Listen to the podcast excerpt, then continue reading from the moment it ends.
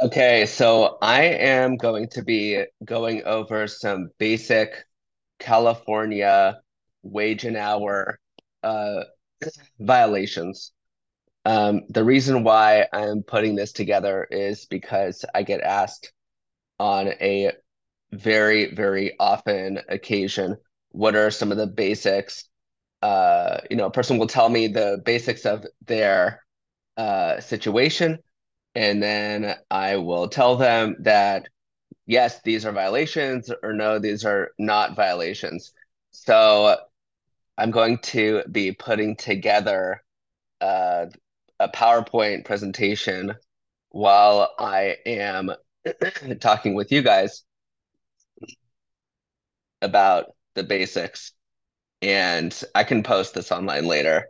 Um, so let's see. 2023 California uh, basic wage and hour violations. Um, and then it wouldn't be complete without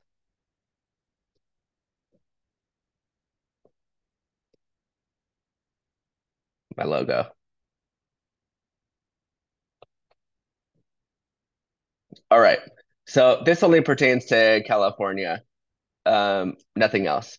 So there are several different categories, and then we're going to break apart into each category. So, for example, um, cat okay, so we're going to call it categories of wage and hour violations. Um, we have failure to pay minimum wage, failure to pay overtime, failure to issue accurate itemized statements. Um, this is uh, pay stubs. Um, failure to reimburse uh, business expenses, failure to uh, call it unfair business practices. Thinking if I'm missing anything. Oh, yeah. Failure to uh, provide meal and rest breaks. And literally, I mean, you could do like an hour plus topic on each one of these, but just out of like for brevity, um, this is just going to be like a basic overview of these. So let's start with the first one, which is failure to pay minimum wage. So there is a code section that allows for that. I mean, there's quite a few code sections, but one that is typically worth citing is labor code section. To tell you. Okay. Um,